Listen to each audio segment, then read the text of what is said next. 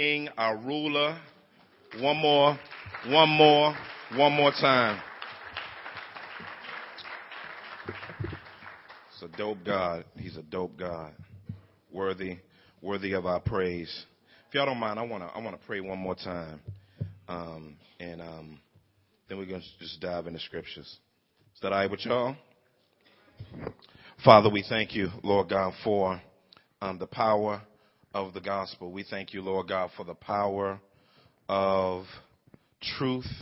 We thank you for the power of Christ. We thank you for the power um, that is now at work within your children. Lord God, we pray in the name of Jesus Christ that your um, blessing will be upon our time. Help the words of my mouth and the meditations of my heart to be uh, acceptable in your sight. We proclaim you as our Lord. We proclaim you as our strength. And we proclaim you as our Redeemer. In Jesus Christ's name we pray. Amen. Amen. Today, um, we, we wrap up a section of uh, John. We're halfway through. So it's taken us um, about eight, nine months to get halfway through the book of John. And um, we're at the halfway point today. Um, and this halfway point within the book of John is crucial. Um, this, this halfway point within the book of John is crucial because it brings us to a crossroads. It brings us to a unique crossroads where in a few weeks, um, Pastor Deuce and I, we're going to enter, all of us together, we're going to enter the upper room discourse, um, but, but, which we're going to explain when we get there. But right now, within this discourse, um, we're, finding pre the discourse, we're in an interesting section on how John chooses to, um, to lay out the life of Christ to kind of close off a section of the life of Christ. It's a, it's a, it's a little bit of time, less than six months, maybe less than three months now, um, less than three months where Jesus Christ is going to be crucified. And so Jesus Christ in, in the, in the, in the upper room discourse is going to focus exclusively on his disciples. But in this section, of chapter 12 from verses 20 to about 50. Um, we're gonna we're gonna do a nice little overview of this. Um, but but but in this section, John does something unique. He ends with Jesus giving his last public appeal to the crowds. All of those multitudes and all of those groups of people that have been following him, he now brings things to a head. Um, it, it, it kind of reminds us, it's gonna, it's kind of like a passage about people who have a relationship with each other. And now the relationship is being defined. Jesus is now making a clear definition of what the nature of the relationship is like. You know, it kind of is like in our culture, we have this, you know, we have this jacked up understanding of a, a particular type of relationship. It's called friends with benefits. And this type of relationship is where people, they get into a relationship, they don't put any, we don't want to label our relationship. We just friends. We just, we, we don't want to, you know, say that we put any labels on it because labels mess up a relationship. And so within this passage, we see that same thing. But listen to how we do it in our society in relation to this, which reflects this passage. Many times we'll have relationships and we'll let them go undefined and they'll go zigzagging and they'll go, uh, they'll go all over the place and people will want to get the benefits of a relationship they want to get all, everything that comes into the package of a relationship without actually making a definitive commitment. And Jesus doesn't let people get away with that. Jesus doesn't let people pimp him. Um, Jesus doesn't let people front on him, but what he does in this passage is he does something beautiful. He says, you're not going to just be a person that comes into, comes into contact with me, see my signs, see my miracles, eat the food that I provide, all that, and not really begin to give a definition to our relationship. So Jesus says, I'm not going to let you front on me like that. I'm not going to front on you like that. Let's draw some clear lines. Let's talk about what's really going on. And let me tell you what it looks like to be in a relationship with me and what it looks like not to be in a relationship with me. So what I want to do is I want to cut off. I don't want to benefit from you and you don't want to benefit with me, from me. If you want to be in a relationship with me, then this is what it looks like. It has clear definitions and you will benefit from it. But if you choose not to be in a relationship with me, to kick it with me, to take on all that it takes to define and clarify that we're actually in a relationship. If you don't want to take our relationship public, like you just want to date behind closed doors, Jesus says, this is not, I'm not the cat for you. He said, you got my number. You've been calling. We've been hollering. But now it's time to go a little bit deeper. Let's go up in this section. We talked about last week, um, the, uh, Mary and her work of worship. And then we moved from there to talk about the plot against Jesus' life. And then we got into the triumphal entry where Jesus enters Jerusalem. Then we get to verse 20. It says, Now among those who went up to worship at the feast, that's the Passover, were some Jews. So that Philip, uh, so that these came to Philip who was from Bethsaida in Galilee and asked him, Sir, we wish to see Jesus. Philip went and told Andrew. Andrew and Philip went and told Jesus, and Jesus answered them, the hour has, uh, has come for the son of man to be glorified. Truly, truly, I say to you, for real, for real, I say to you, unless a grain of wheat falls to the earth and, di- and dies, it remains alone. But if it dies, it bears much fruit. Whoever loves his life loses it. And whoever hates his life in this world will keep it for eternal life.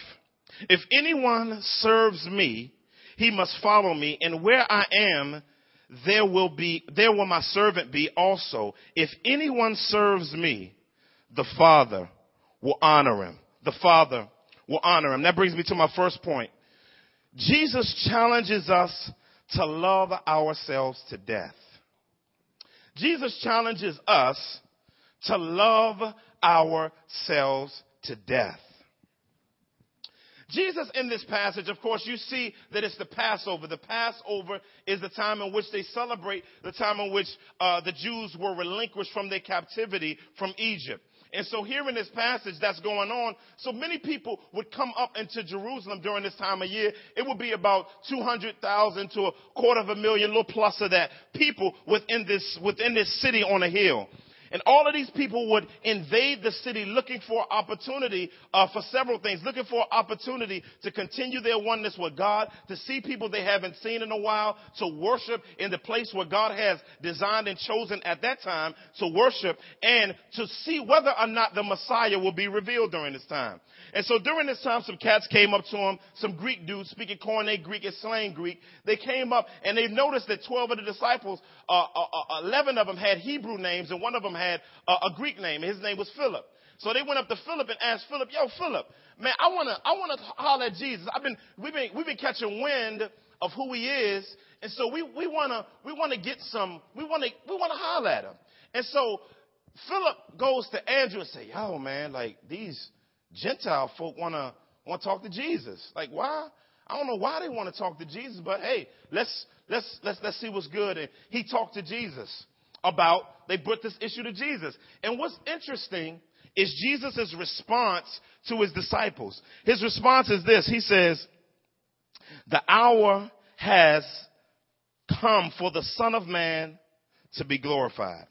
Throughout the book of John, Jesus has continuous, continuously been talking about this glory, that something unique is going to happen. And so he would say all the time, my hour has not come, or he would elude their grasp because his hour had not come. And that hour is the time of his death for him to be glorified. Remember we talked about what it means to be glorified, um, to, to, to, to, put something on props, to, to give God props, um, to give him his just due. And so particularly through the cross, of course, Jesus Christ was going to give God his just due. And so he, Jesus saw that when the, the, not only the Jews who were trying to come to him, some were coming to him, but then he saw when there were Gentile groups coming to him, he marked it as the right time that he was about to be glorified. And as he begins to move through that, he begins to do something beautiful. He says, truly, truly, I say to you, unless a grain of wheat falls into the earth and dies, it remains alone. But if it dies,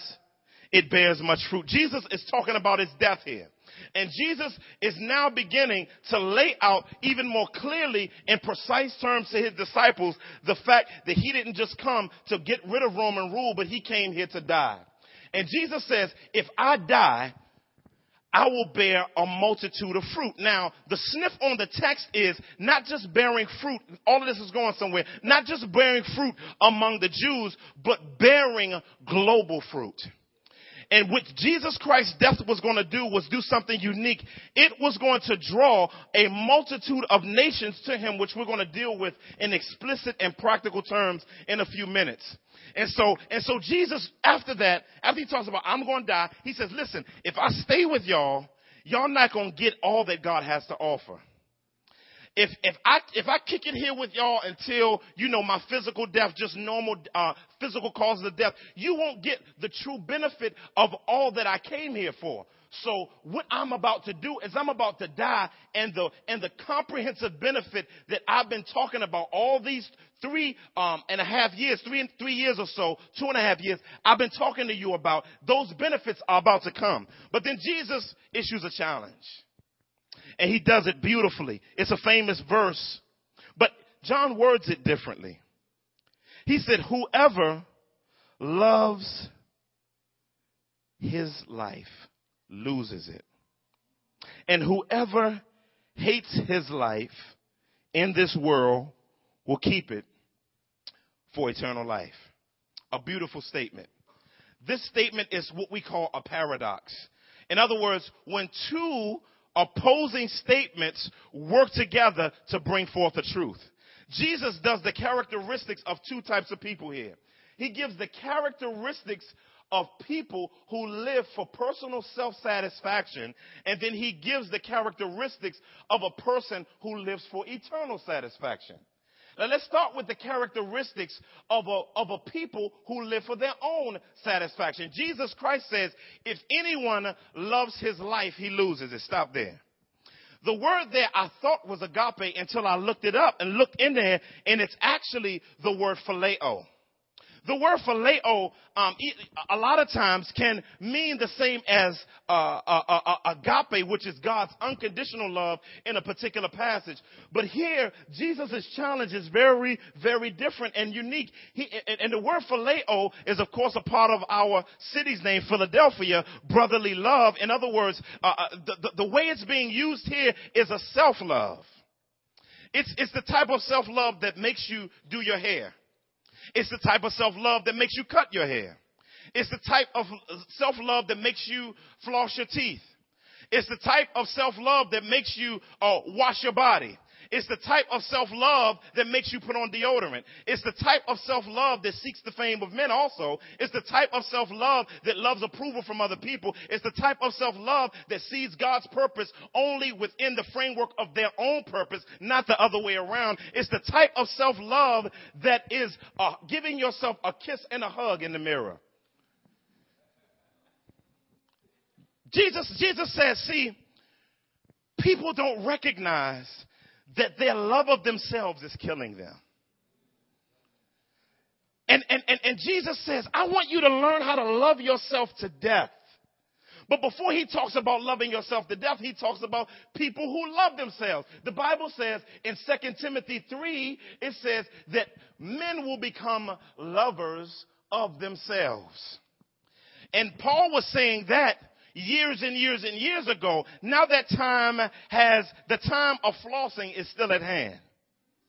Because people love to floss, people to like to be put on the map, and people love to rig their lives in a way that benefits them and not necessarily God's kingdom. Jesus says, if you want to be in a relationship with me, if, if you really, if you want to get beyond just um, talking on the telephone with me, if you want to get beyond just this dating phase, you got to lose, be willing to lose your life. I remember when I was growing up, you know, we used to have three phases of a relationship in high school. We had, um, we had um, going together. We had talking. And we had, you know, just friends. Now, you know, and, and, what was funny is, is going together mean you better not look at my girl, you better not talk to my girl, you better not try to do nothing. This is mine. Right? Then you got talking. And that's when, you know, you say, hey girl, what's your, what's your name? And you do all this talking and coercing. You say, let me get, let me get them digits. then you pull out your hand and she write it on your hand and and you talking. So you get on the phone in this talking relationship and y'all are talking. Y'all can still date other people.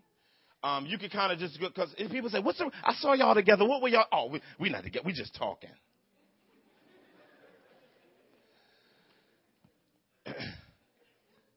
Jesus is calling to these people to get beyond just talking. Jesus gets sick of that. And he begins to issue a challenge. And many of us, where we are in our lives, do everything within the framework of our personal power to avoid a challenge. Dietrich Bonhoeffer says, when Jesus Christ calls a man, he bids him to die. Jesus, Jesus here says, listen, you gotta be willing to lose your life. Now, the word lose here is an interesting word. It, it doesn't just mean, uh, it, it, it, it actually means to ruin or destroy your life. What, what, happens is, is when we love ourselves so much. Now, the Bible assumes that we love ourselves. Because in Ephesians 5, it says, listen, it says, listen, no man ever hated his own body, but he nourishes it. So you should do for your wife. Don't think more highly of yourself than you ought to think. Don't think too high. Don't think too low. So the Bible doesn't cause, call us to hate ourselves in this sense that we don't have any love for the temple.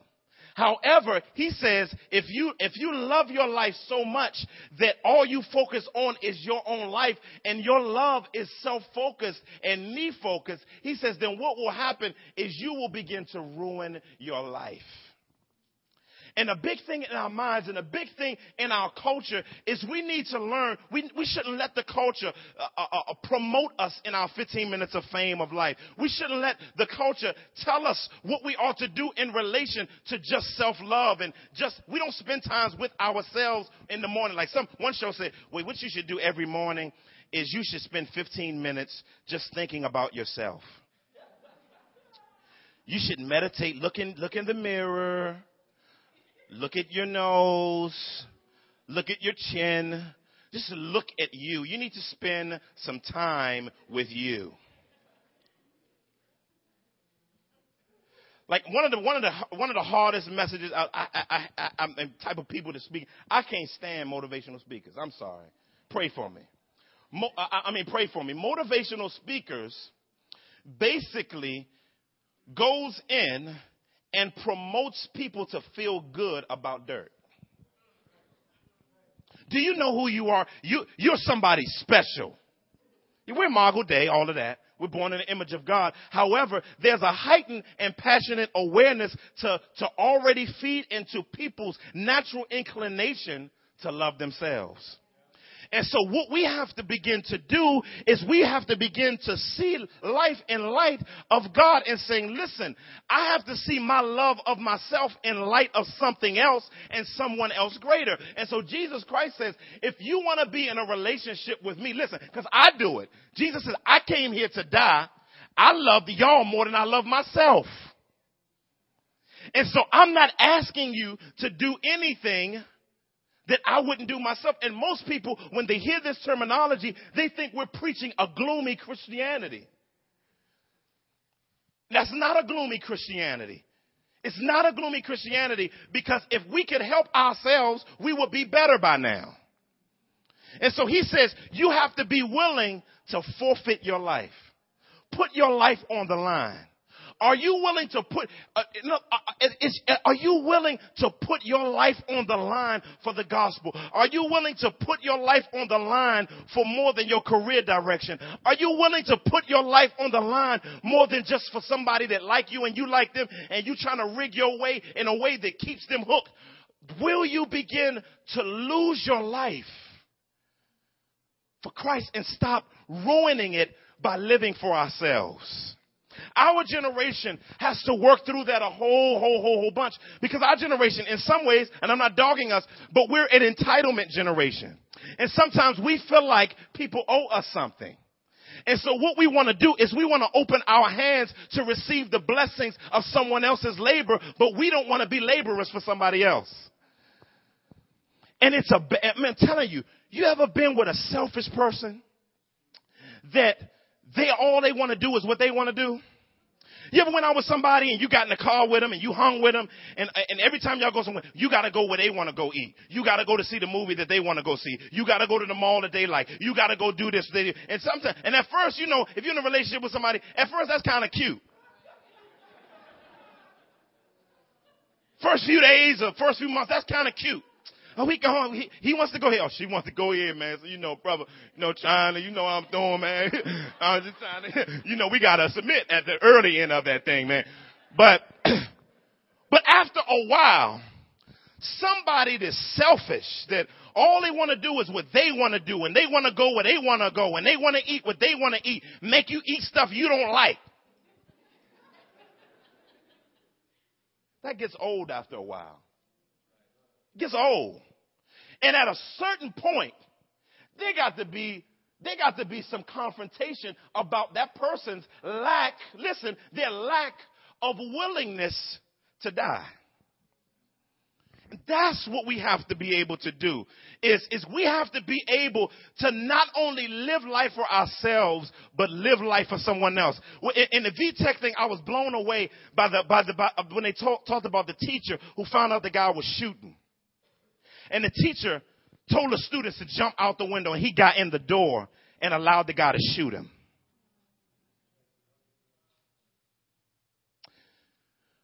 How many of us, I always, when I hear that type of stuff, I always ask myself a question. I always ask myself, as much as I love my wife, as much as I love my son, as much as I love y'all, I always ask myself, if the rubber met the road, will I die for somebody else? Will I focus on the pain of the death? Or will I focus on the fruit that my death would bear? I always ask myself that question, and it always scares me. Jesus Christ bids us to die. And he's in this passage and he's telling these people, he says, listen, I don't just call, God ain't called me just to die. God called all of us to die is what Jesus is saying. And then Jesus goes from there, he not only says, he who loses, who loves his life, who is, a, is his own best friend, because the word phileo means love, and uh, best friend, friendship with yourself. Whoever loves his life loses it. And whoever hates his life in this world will keep it for eternal life. This is, a, this is an interesting word, hate. Jesus says, if you want to be in a relationship with me, you got to hate yourself. that sounds crazy. But the question is, what does it look like to hate yourself? Jesus says that when it comes, when, when, if you're in a relationship with me, if you're truly in a relationship with me, what will happen is your phileo, your friendship love for yourself will come on the table. But then I will come on the table and I will begin to challenge you with something. And when I challenge you with something, you're willing to put what you want on the back burner so that what I want can be in the front. Real simple principle. But the question is, are we willing to let our love for ourselves look like hate in comparison to the level of love that we have for God's kingdom? See, that's what hate means. Hate means in comparison. In comparison to how much you love yourself, in comparison to how much you love God, God's, your love for God always wins. And, and we have to ask ourselves the question, are we willing to love ourselves to death? Are we willing to love ourselves in such a way where we begin to re-rig our lives, reconfigure our lives in a way that may be uncomfortable and sacrificial? That's very important. And we, and we've been saying this for a while, but the text just keeps bringing it up. And as long as the Bible brings it up, we're going to keep preaching it. Sacrificial love for ourselves. And so, but Jesus goes on as he talks about that thing, and, and, and he goes down and he says, something, and he, he, I like the way he does this here. He says, if anyone serves me, he must follow me. That's unique. He, he says, if you say you serve me, it must, because follow me in, in, in John is discipleship. He says, if anyone says that they're serving me, they must be a disciple. Disciple means, in this context, a sacrificial follower. That means willing to give up anyone, anything, and any place for when God's will is presented to me, I'm ready to let whatever was in front of that take the back burner. But Jesus does a dichotomy here. He says, whoever serve me must follow me. Jesus says this. He says, listen, fellas. He said, listen, ladies. He says, I don't want any cheap volunteers. Jesus says, if, if a person, he says, service minus discipleship is volunteerism. He says service plus discipleship is a cruciformed life. Because see, many people can say that they're serving Christ because they're doing something that looks kingdomly. But they're not dying. See, it makes like people that go to New Orleans when they went down to New Orleans when New Orleans had that tragedy. A, lot of people went down there. We're gonna build houses. We're gonna do all this, and that's good. We need to do that. But they had they could leave. Like they didn't live there. After they helped out, did their volunteer work, prayed, dipped. But the people of New Orleans had to stay there. Some people said, look, I'm going to do more than just come here as a seasonal volunteer. I, I, I, care so much about this that I'm willing to move there and continue to help and in the process and make their issues my issues. Jesus says, listen, Jesus says, listen, I don't want cheap volunteers that clock in and clock out in their Christianity. I want people who are willing to merge the entire thing together to have a passionate pursuit of me besides just saying, well, what you asking me to do? I mean, I did do that. But when it comes to dying, See, volunteerism is easy to volunteer, and sometimes that's a part of discipleship, but that's not the extent of discipleship. And so that means that everything in our lives must be brought under the passionate reality of living a cruciform life and us loving ourselves to death. We've got to love ourselves to death. So remember, service minus following or discipleship is volunteerism. Service plus following is a cruciform life, is a sacrificial life. And remember this, our service to Christ doesn't atone for our lack of sacrifice. See, many of us will say, because I served, like that atones for me not living a sacrificial life. I, will just, you know, let that count. And when like I'm challenged with anything, I'll just remind God that I did this. And Jesus says, no, I need them married. They need to live under the same roof. That's real important for us. So he says we got to die to our interests. And Jesus says, he says, where I am, there will my servant be also. If anyone serves me, the Father will honor him. If anyone serves me, the Father will honor him. Jesus points out that if you die to self, if you begin to embrace, he said, this is what all, he, he says, this is what chapters, John says, this is what chapters 1 through 12 was about. It's about you dying to self and embracing my kingdom principles above your personal preferences. But then he goes down and he begins kind of shifting his talk a little bit. He says, now is my soul troubled. And what shall I say? Father, save me from this hour. But for this purpose I have come to this hour. Father, glorify your name. Then a voice came from heaven. I have glorified it and I will glorify it again. The crowd said, dang, what was that? Somebody said it thundered. Somebody said, oh, that's just an angel talking to him. Then Jesus says, these people are tripped. This voice came for your sake. Like that wasn't for me. He says, he does something. Now he makes an intensive shift. He says, now is the judgment of this world.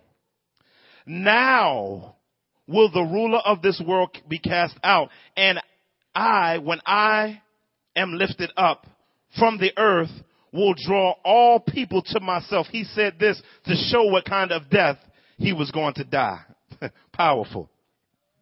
Jesus talks about here, he says now, he says now, he says now is my soul troubled? That's the same word we talked about when I was talking about um, uh, John 11 when Jesus wept. He wept because of the unbelief of the people, and he wept because of the fallenness of the world and his passion for redemption.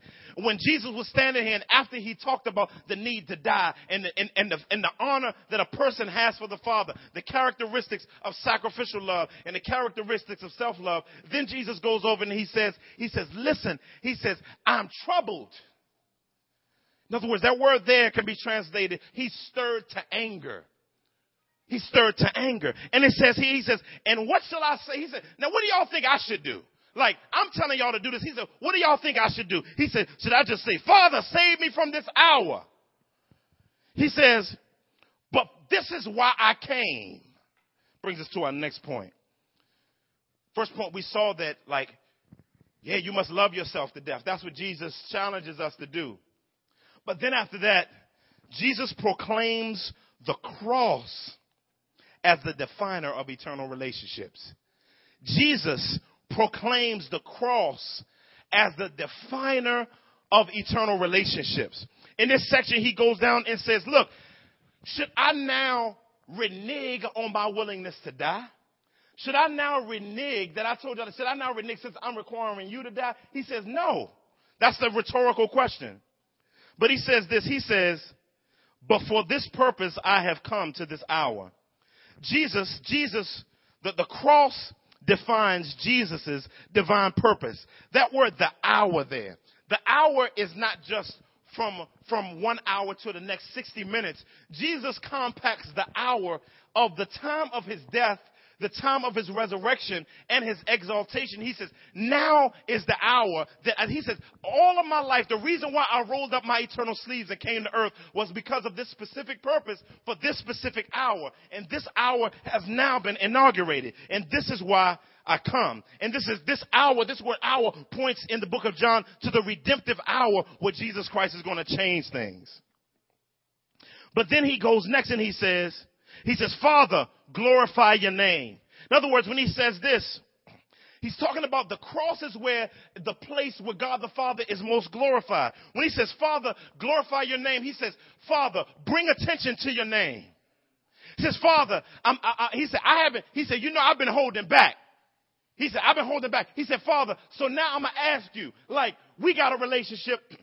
I'm trying to get people to amp up their relationship. And now I'm asking you, glorify your name. Bring attention to your name. And the Father says from heaven, I have glorified it and I will glorify it again. What he's saying here is the Father is saying, I've already brought attention to my name. In a minute, I'm finna bring it to my name again. Now, what does he mean he's glorified it already? He brought it he, he already brought attention to his name. Well, through the miracles, because remember we're in the book of signs, he already brought attention to his name through Jesus Christ's works. Uh, before the cross, now he's going to glorify it again by bringing glory uh, to his own name. Philippians 2 says it like this, that because of Jesus Christ's humiliation, and his exaltation, God bestowed upon him a name that's above every name. What did God do? The name that people used to call on was Yahweh. Yahweh. Whenever, when Abraham built an um, altar in the wilderness, he yelled the name Yahweh. When Elijah was praying, he prayed to Yahweh and fire came down to consume. Whenever the high priest went into, um, went into the temple, went into the holiest of holy, and they began to see the, uh, send the scapegoat out, the name that they would call it, it was Yahweh. When, and, and, and it got so that the name was so holy that it was a hush hush name. Nobody could say it except for on special occasions or you were in trouble. But God, but Jesus says, Father, bring attention to the name that these people around me want to keep silent and claim they like the name, but really don't live in light of the name. But what God does based on Philippians 2 is God does an injection. He takes the name Yeshua and everything that was real of Yahweh, he injects into that name. So that now when Jesus Christ is on the cross, everything that you said about Yahweh, now you gotta say about Jesus. Because God has allowed Jesus to be so powerfully exalted that now when the name of Jesus is mentioned, he actually makes Jesus' name higher than his own personal name. And so Jesus says, God, glorify your name. He says, now inject in my name what you, what we was hollering about for, for, for, for eternal centuries. He says, see, this is the relationship. You're not getting in a relationship with no fluke cat. He says, you're getting in a relationship with a cat, then when you call my name, stuff move. When you call on my name, stuff happens. When you call on my name, souls are saved. People are taken from spiritual death to spiritual life. Glorify your name, Father. He says, so, he says, he said, I, I give you, Jesus Christ is saying, glorify my name. He said, this is not for me, but for you, because Jesus wants us to name drop. See, some people say, oh, I don't like that person because they name drop too much. But this, Jesus gives us the eternal freedom to name drop. Because some of us utilize other people's names, human names of important people to name drop, and we name drop because we want people to know that we know them and think we got a personal relationship when usually we don't. We just playing like we do and we got an autograph or something. But Jesus says, but Jesus says, listen, Father, glorify your name, prop up your name, put attention to your name, not the name of Yahweh, the name of Jesus through the cross. And so now we can name drop, but when we name drop, it's okay to say like, I'm in a personal relationship with this cat. And so he says, Father, glorify your name. And then the people get confused. the people get confused over the voice of God. God finally speaks, the thing that they're asking for. Give us a sign. The Father speaks and they get confused about it. Let me tell you something. Unbelief, unbelief, this is a side note. Unbelief will always cloud the voice of God in your life. Always. Many of us are always wanting, God, I want you to, I want you to speak to me. I want you to say something to me. Lord, give me a word. And if you're not believing and you're in a, you're in a self-love relationship with yourself, then what will happen is when God actually says something, you'll miss it because you love yourself and not Him. And so what'll happen is God ain't speaking to me. I don't know why God ain't talking to me. And it's because of our level of self-love rather than sacrificial life. So not only does the cross bring the most glory to God, but the, but the cross restores eternal order. He says, now, he says, now is the judgment of this world. The world is a system that came into existence post the fall. Y'all still with me? And so, and so what happened is, is the world became, became a system of operating outside of the sphere of God's work. It, it, it was man's, it was in, in the midst of the fallen world. When we look at Genesis 3 and Adam chose to eat the fruit, it initiated something. Because listen, in the next verse it says, it says, now the ruler of this world was cast out. Well, if you go back to Genesis chapter 1, Genesis chapter 1, verses 26 through 28 said man was given vice regency. That means man was given the ability to rule. The first Adam was given the promise. He said, Listen, I want you to rule the earth, subdue it. The devil was like, Oh man, like how you gonna give like to a lesser dude? Like I'm, I'm fine as I am. I don't see why I ain't got all that rulership. Satan goes on up in the, and, and, you know, and does his thing and, and, and, and cops the rule. What Satan does is when he tricked Adam, Adam gave up his birthright. When Adam gave up his birthright to rule, he lost the ability to control the animals. He lost the ability to have a when you want to relationship with God and call on his name, kick it with him. He lost that. And so the enemy became the prince and power of the air. He became the ruler of the known world, the seen world. And he uses three things to rule. He uses the flesh. He uses, he uses death and, and, and, he uses sin. He uses flesh. The flesh is passions and desires that are opposite God's desires. Death is the fact that when we ate from the tree of knowledge of, of good and evil and we partake in sin, we die. Sin is, of course, missing the mark. Satan strategically uses these tools in his arsenal. Jesus says right here, he says, God, bring attention to your name. And I want you to bring attention to it on the cross. He says, and when I, when I get lifted up, I'll draw all men unto me. And this was he talking about was his death, the way he was going to die. Well, what Jesus did on the cross is Jesus did something powerful. Is Jesus says, where's your tool belt, Satan? Come here. He took Satan's tool belt, sin. He takes death And, and he takes those things away from uh, Satan because Colossians chapter 2 said he disarmed the rulers. And when Jesus Christ was on the cross, when Jesus Christ was on a cross, the Bible says he made a public spectacle of the enemy. And so what Jesus Christ did, it's like a dude on the block. Say, everybody freeze. And then somebody just come like Bruce Lee and just takes the joint and take the joint out of their hand and say, you freeze, Joker. You know what I'm saying? You get down on the ground. You break yourself. That's what Jesus did on the cross. So Jesus is, he ain't even died yet. And he says, he says, listen, the ruler of this world will be cast out. That's practically and ultimately. So right now, he gives those who trust him the power over sin, the power over death, and he, he gives us power over those things, and he gives us power over the flesh. He gives us power over the influence of our own passions unsubmitted to the cross. He gives us power over sin where we don't have to sin, and he gives us power over death because we only die once, maybe. Somebody missed that. And so when Jesus Christ came to the cross, he's giving the benefits of a relationship.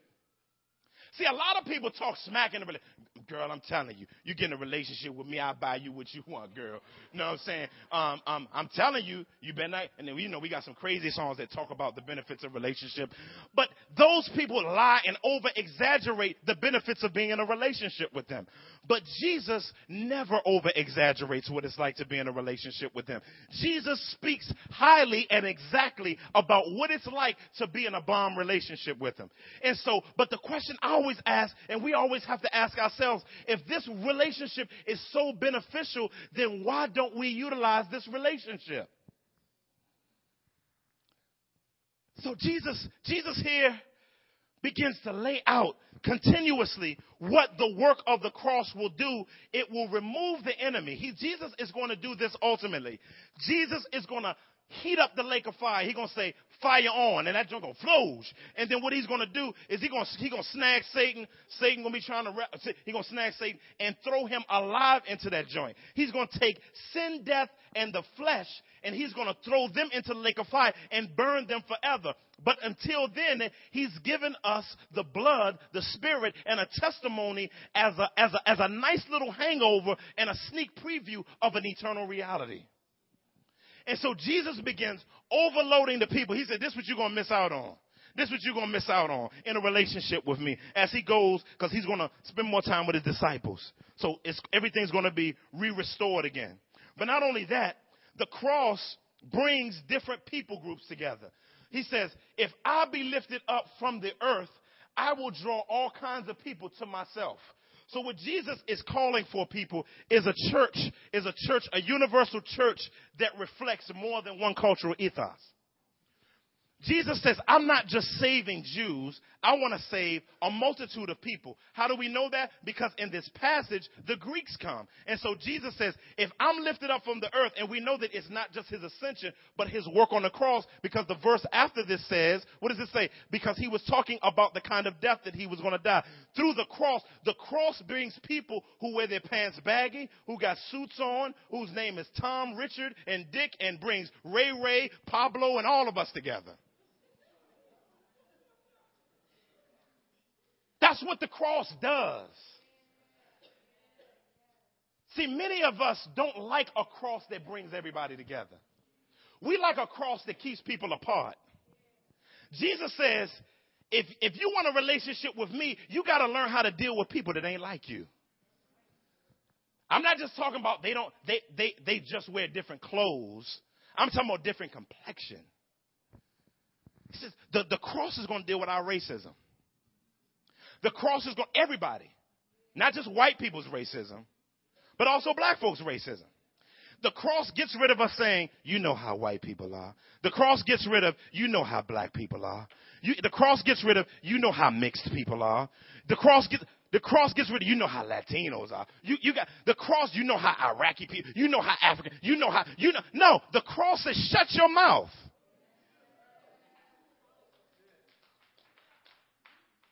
And everybody's guilty of it because we got, we got our little corner conversations. And Jesus points to us. He said, if you want to be relationship with me, you got to like the other people that I'm in a relationship with. It's just like a, it's just like a mom. She said, "Look, I got five kids, baby.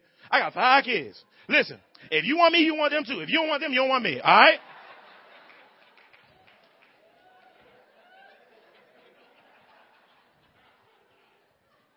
And that's what Jesus say. Jesus say, if you don't want a relationship with them, you don't want a relationship with me, fam. And so Jesus has called us, and I believe we're in an age where there's a unique global opportunity. Is the earth has just became from local, national, and international to global. Global. The, the, the, the, the world is no longer global or local. The world, the world is now coming to cities. Philadelphia represents a multi-ethnic ethos. Um, our area especially um, um, um, hip hop culture has allowed for a multitude of cultures. Greatest article I've read in a long time. You got to read National Geographic's article on hip hop culture. Best article about. I mean, and what I like about National Geographic is they seek to go different places where nobody has ever been and bring that reality to them. And this is what's powerful is they lay that thing out. The cross, this and that's what we're supposed to be about. But Jesus, Jesus is saying clearly that we got to be more than about us. We know that this neighborhood is 94% African American. It's in transition. We got little Puerto Rico over here. Look, and, we, and we, we're not a black church. Let me just say that. We're not a black church. We're not seeking to be a black church. We're seeking to be a cross centered church. A cross centered church takes everything and, and, and it, it's hard because when we talk about this, I didn't mean to spend this much time here, but when you talk about this, you got to be willing, and this is where we talk about sacrificial life, is you got to be willing um, to bring your life under the cross in every single way, and you got to begin building relationships with more people than people that in the first five minutes we felt like we known each other forever, and them the only people you like. The cross, because that's just that's just that's not sacrificial love. Sacrificial love is the willingness that even though we didn't click in the first five minutes, that I'm willing to go jump over the hoops to be in a relationship with you. And that doesn't mean that everybody got a lollygag and, and smack flowers and, and, and go through the, I'm not saying everybody got to do that. Like, uh, oh, isn't the world so great? This is just a utopia. Thanks for being in a relationship. Like, that's not what I'm talking about. But I'm talk, but what I am talking about is the cross. Listen, the cross demands that we face each other. The cross demands that we begin to say, listen, I remember when I was my first year of seminary and I sat down with some white guys and we sat down and we began, like, I said, now, I'm not going to, like, just don't say the N word. I said, don't say that because I, I, I mean, I, I'm growing in the area of punching. But I said, but I said, but I'm just, I'm growing in that area. I said, but uh, I'm, I, I, let's, let's lay out your frustrations with black people and I want to lay out my frustrations with white people.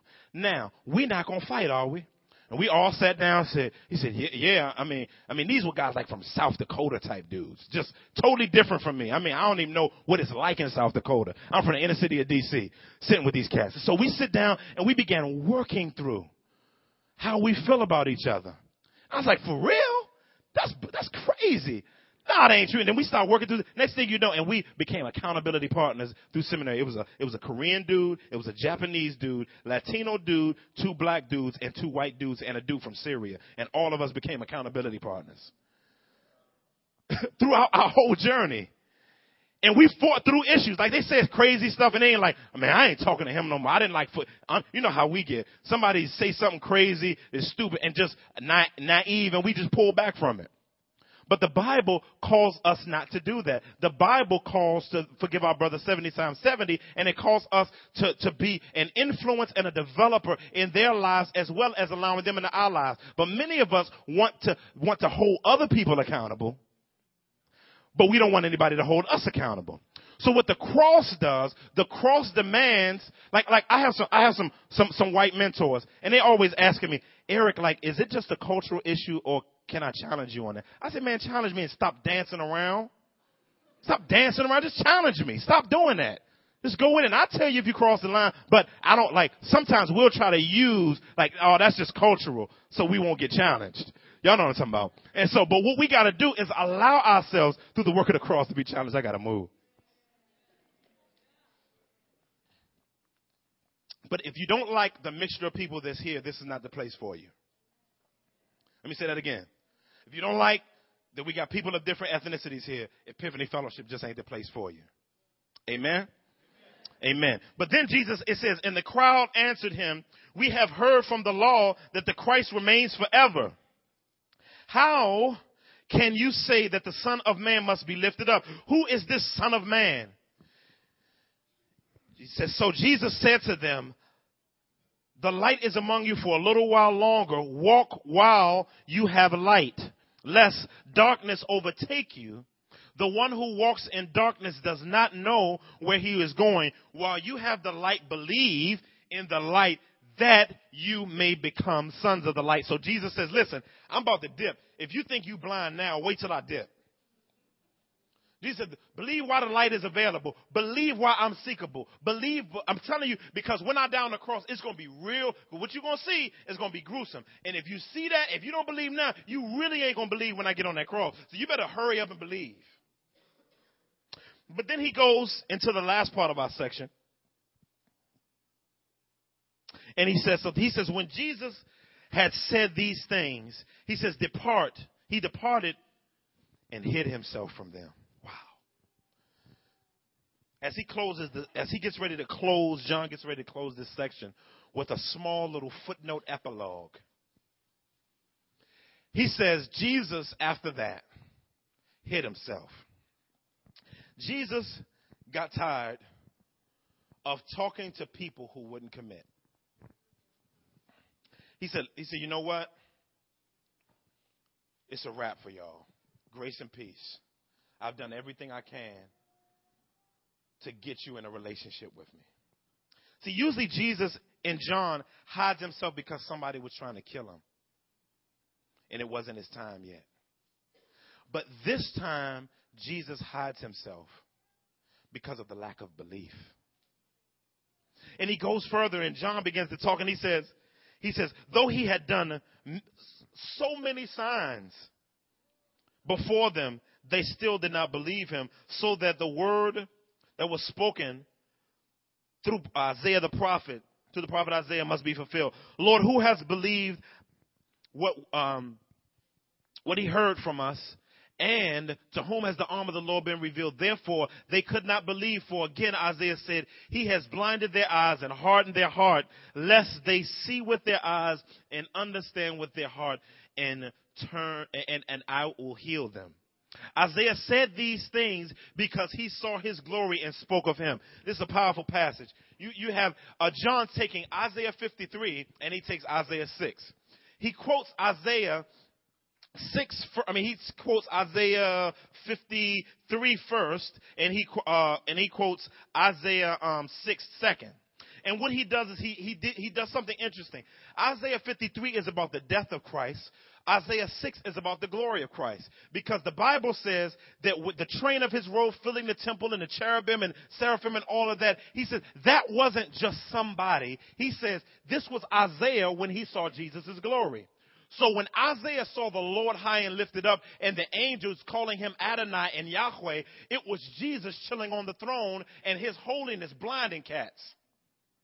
And so Isaiah like makes the connection. Like he's writing chapter 6, then he gets all the way up to 53. He's like, hold up.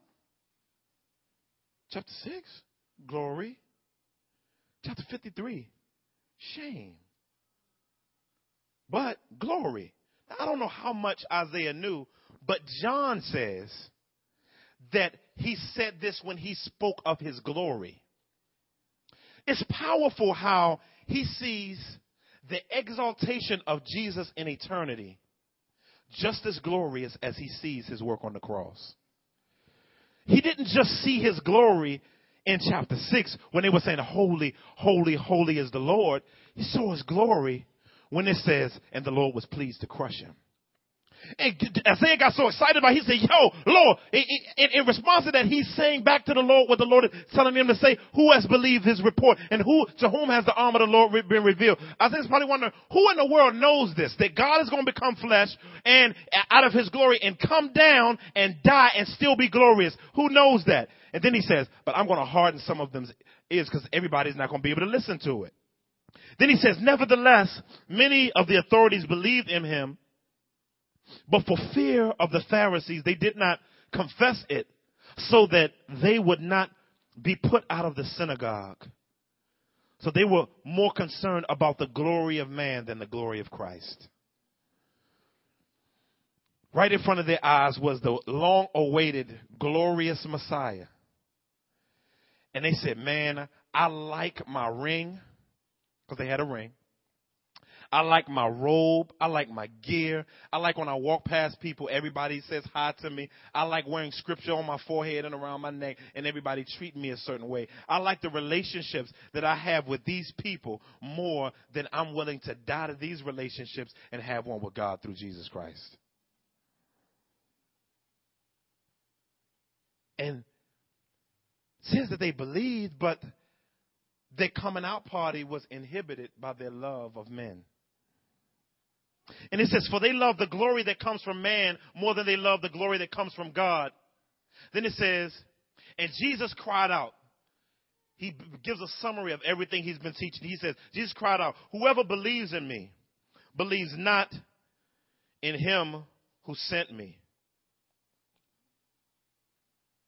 And whoever sees me sees him who sent me. I have come into the world as the light, so that whoever believes in me may not remain in darkness. If anyone hears my words and does not keep them, guard them, I do not judge him, for I did not come this time to judge the world, but to save the world. The one who rejects me does not receive my words as a judge. The word which I have spoken will judge him on that last day. For I have not come, I, I, have not spoken on my own authority, but the Father who sent me has himself given me a commandment. What to say and what to speak, and I know that this commandment is eternal life. What I say, therefore, I say as the Father has told me. Last but not least, Jesus commits to relationship beyond talking. Jesus says finally, He says, Listen, He said, This is why I came. He says, This is why I came to the planet. He said, I came to the planet specifically for the purpose of bringing people out of darkness and bringing them in, into light. And he says, and the command I want to leave them with is, he says, I want that, he said, I want you all to know that believing in me is not a request, it's a command. Believing in God, believing in God through Christ is not a request. God isn't asking us to trust Him, He commands that we trust Him. Jesus calls it a commandment. And as we dip and as we go, I pray, as we go into the rest of our gathering, I pray that we would begin um, to see the cross for what it is. Begin to see that Jesus calls us beyond mediocre relationship. That he calls us to be people that are willing to go deeper in our calling with Him, that, that, that, that are willing to go beyond just talking on the phone, go beyond writing nice little letters and saying, Do you like me? Yes, no, maybe. Leaving little cute letters. Now Jesus says, Okay, it's time for us to go public and define this relationship. Maybe you're here today and you've never trusted Christ as your Savior. You, you, you already s- s- have a view of Christ already. Well, Christ is calling you to say, listen, stop living for yourself and recognize that all your life since you were born, every person is born living for themselves. We, we wake up in, right after the doctor smacks us, we're crying. We're hungry. It's okay to cry. Nothing bad about crying until it's about our feeding, uh, Tell us about us and what we need. And babies are born wanting their own needs met. We grow up wanting our own needs met. We grow up on greed. We grow up on our own personal passions and our own personal desires being satisfied.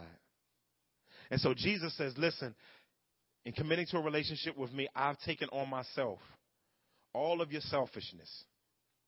All of your selfishness. And I give to you my selflessness. Will you trust in Christ today? If you're here today and you don't know Christ as your Savior, we hope that believing in Him and the pardon of your sins, not anything, not your good works, not I pray, not I read the Bible, not not not I go to church, None of that. Not I come to women's time, men's time. Not I do this and I do that. No. Knowing Christ and the pardon of sins by faith alone, through Christ alone. Absolutely no works at all. Trusting in Christ and that Christ took the hit that you could never hit. But then for the believer, calling us in deeper, calling us in becoming more than just daters in our discipleship, that become uh, uh, uh, sacrificial in our discipleship. Father, we thank you that you've called us deeper, that you want to move beyond a relationship where it's just friends with benefits. Um, you, you, you don't want to just have a friends with benefits relationship.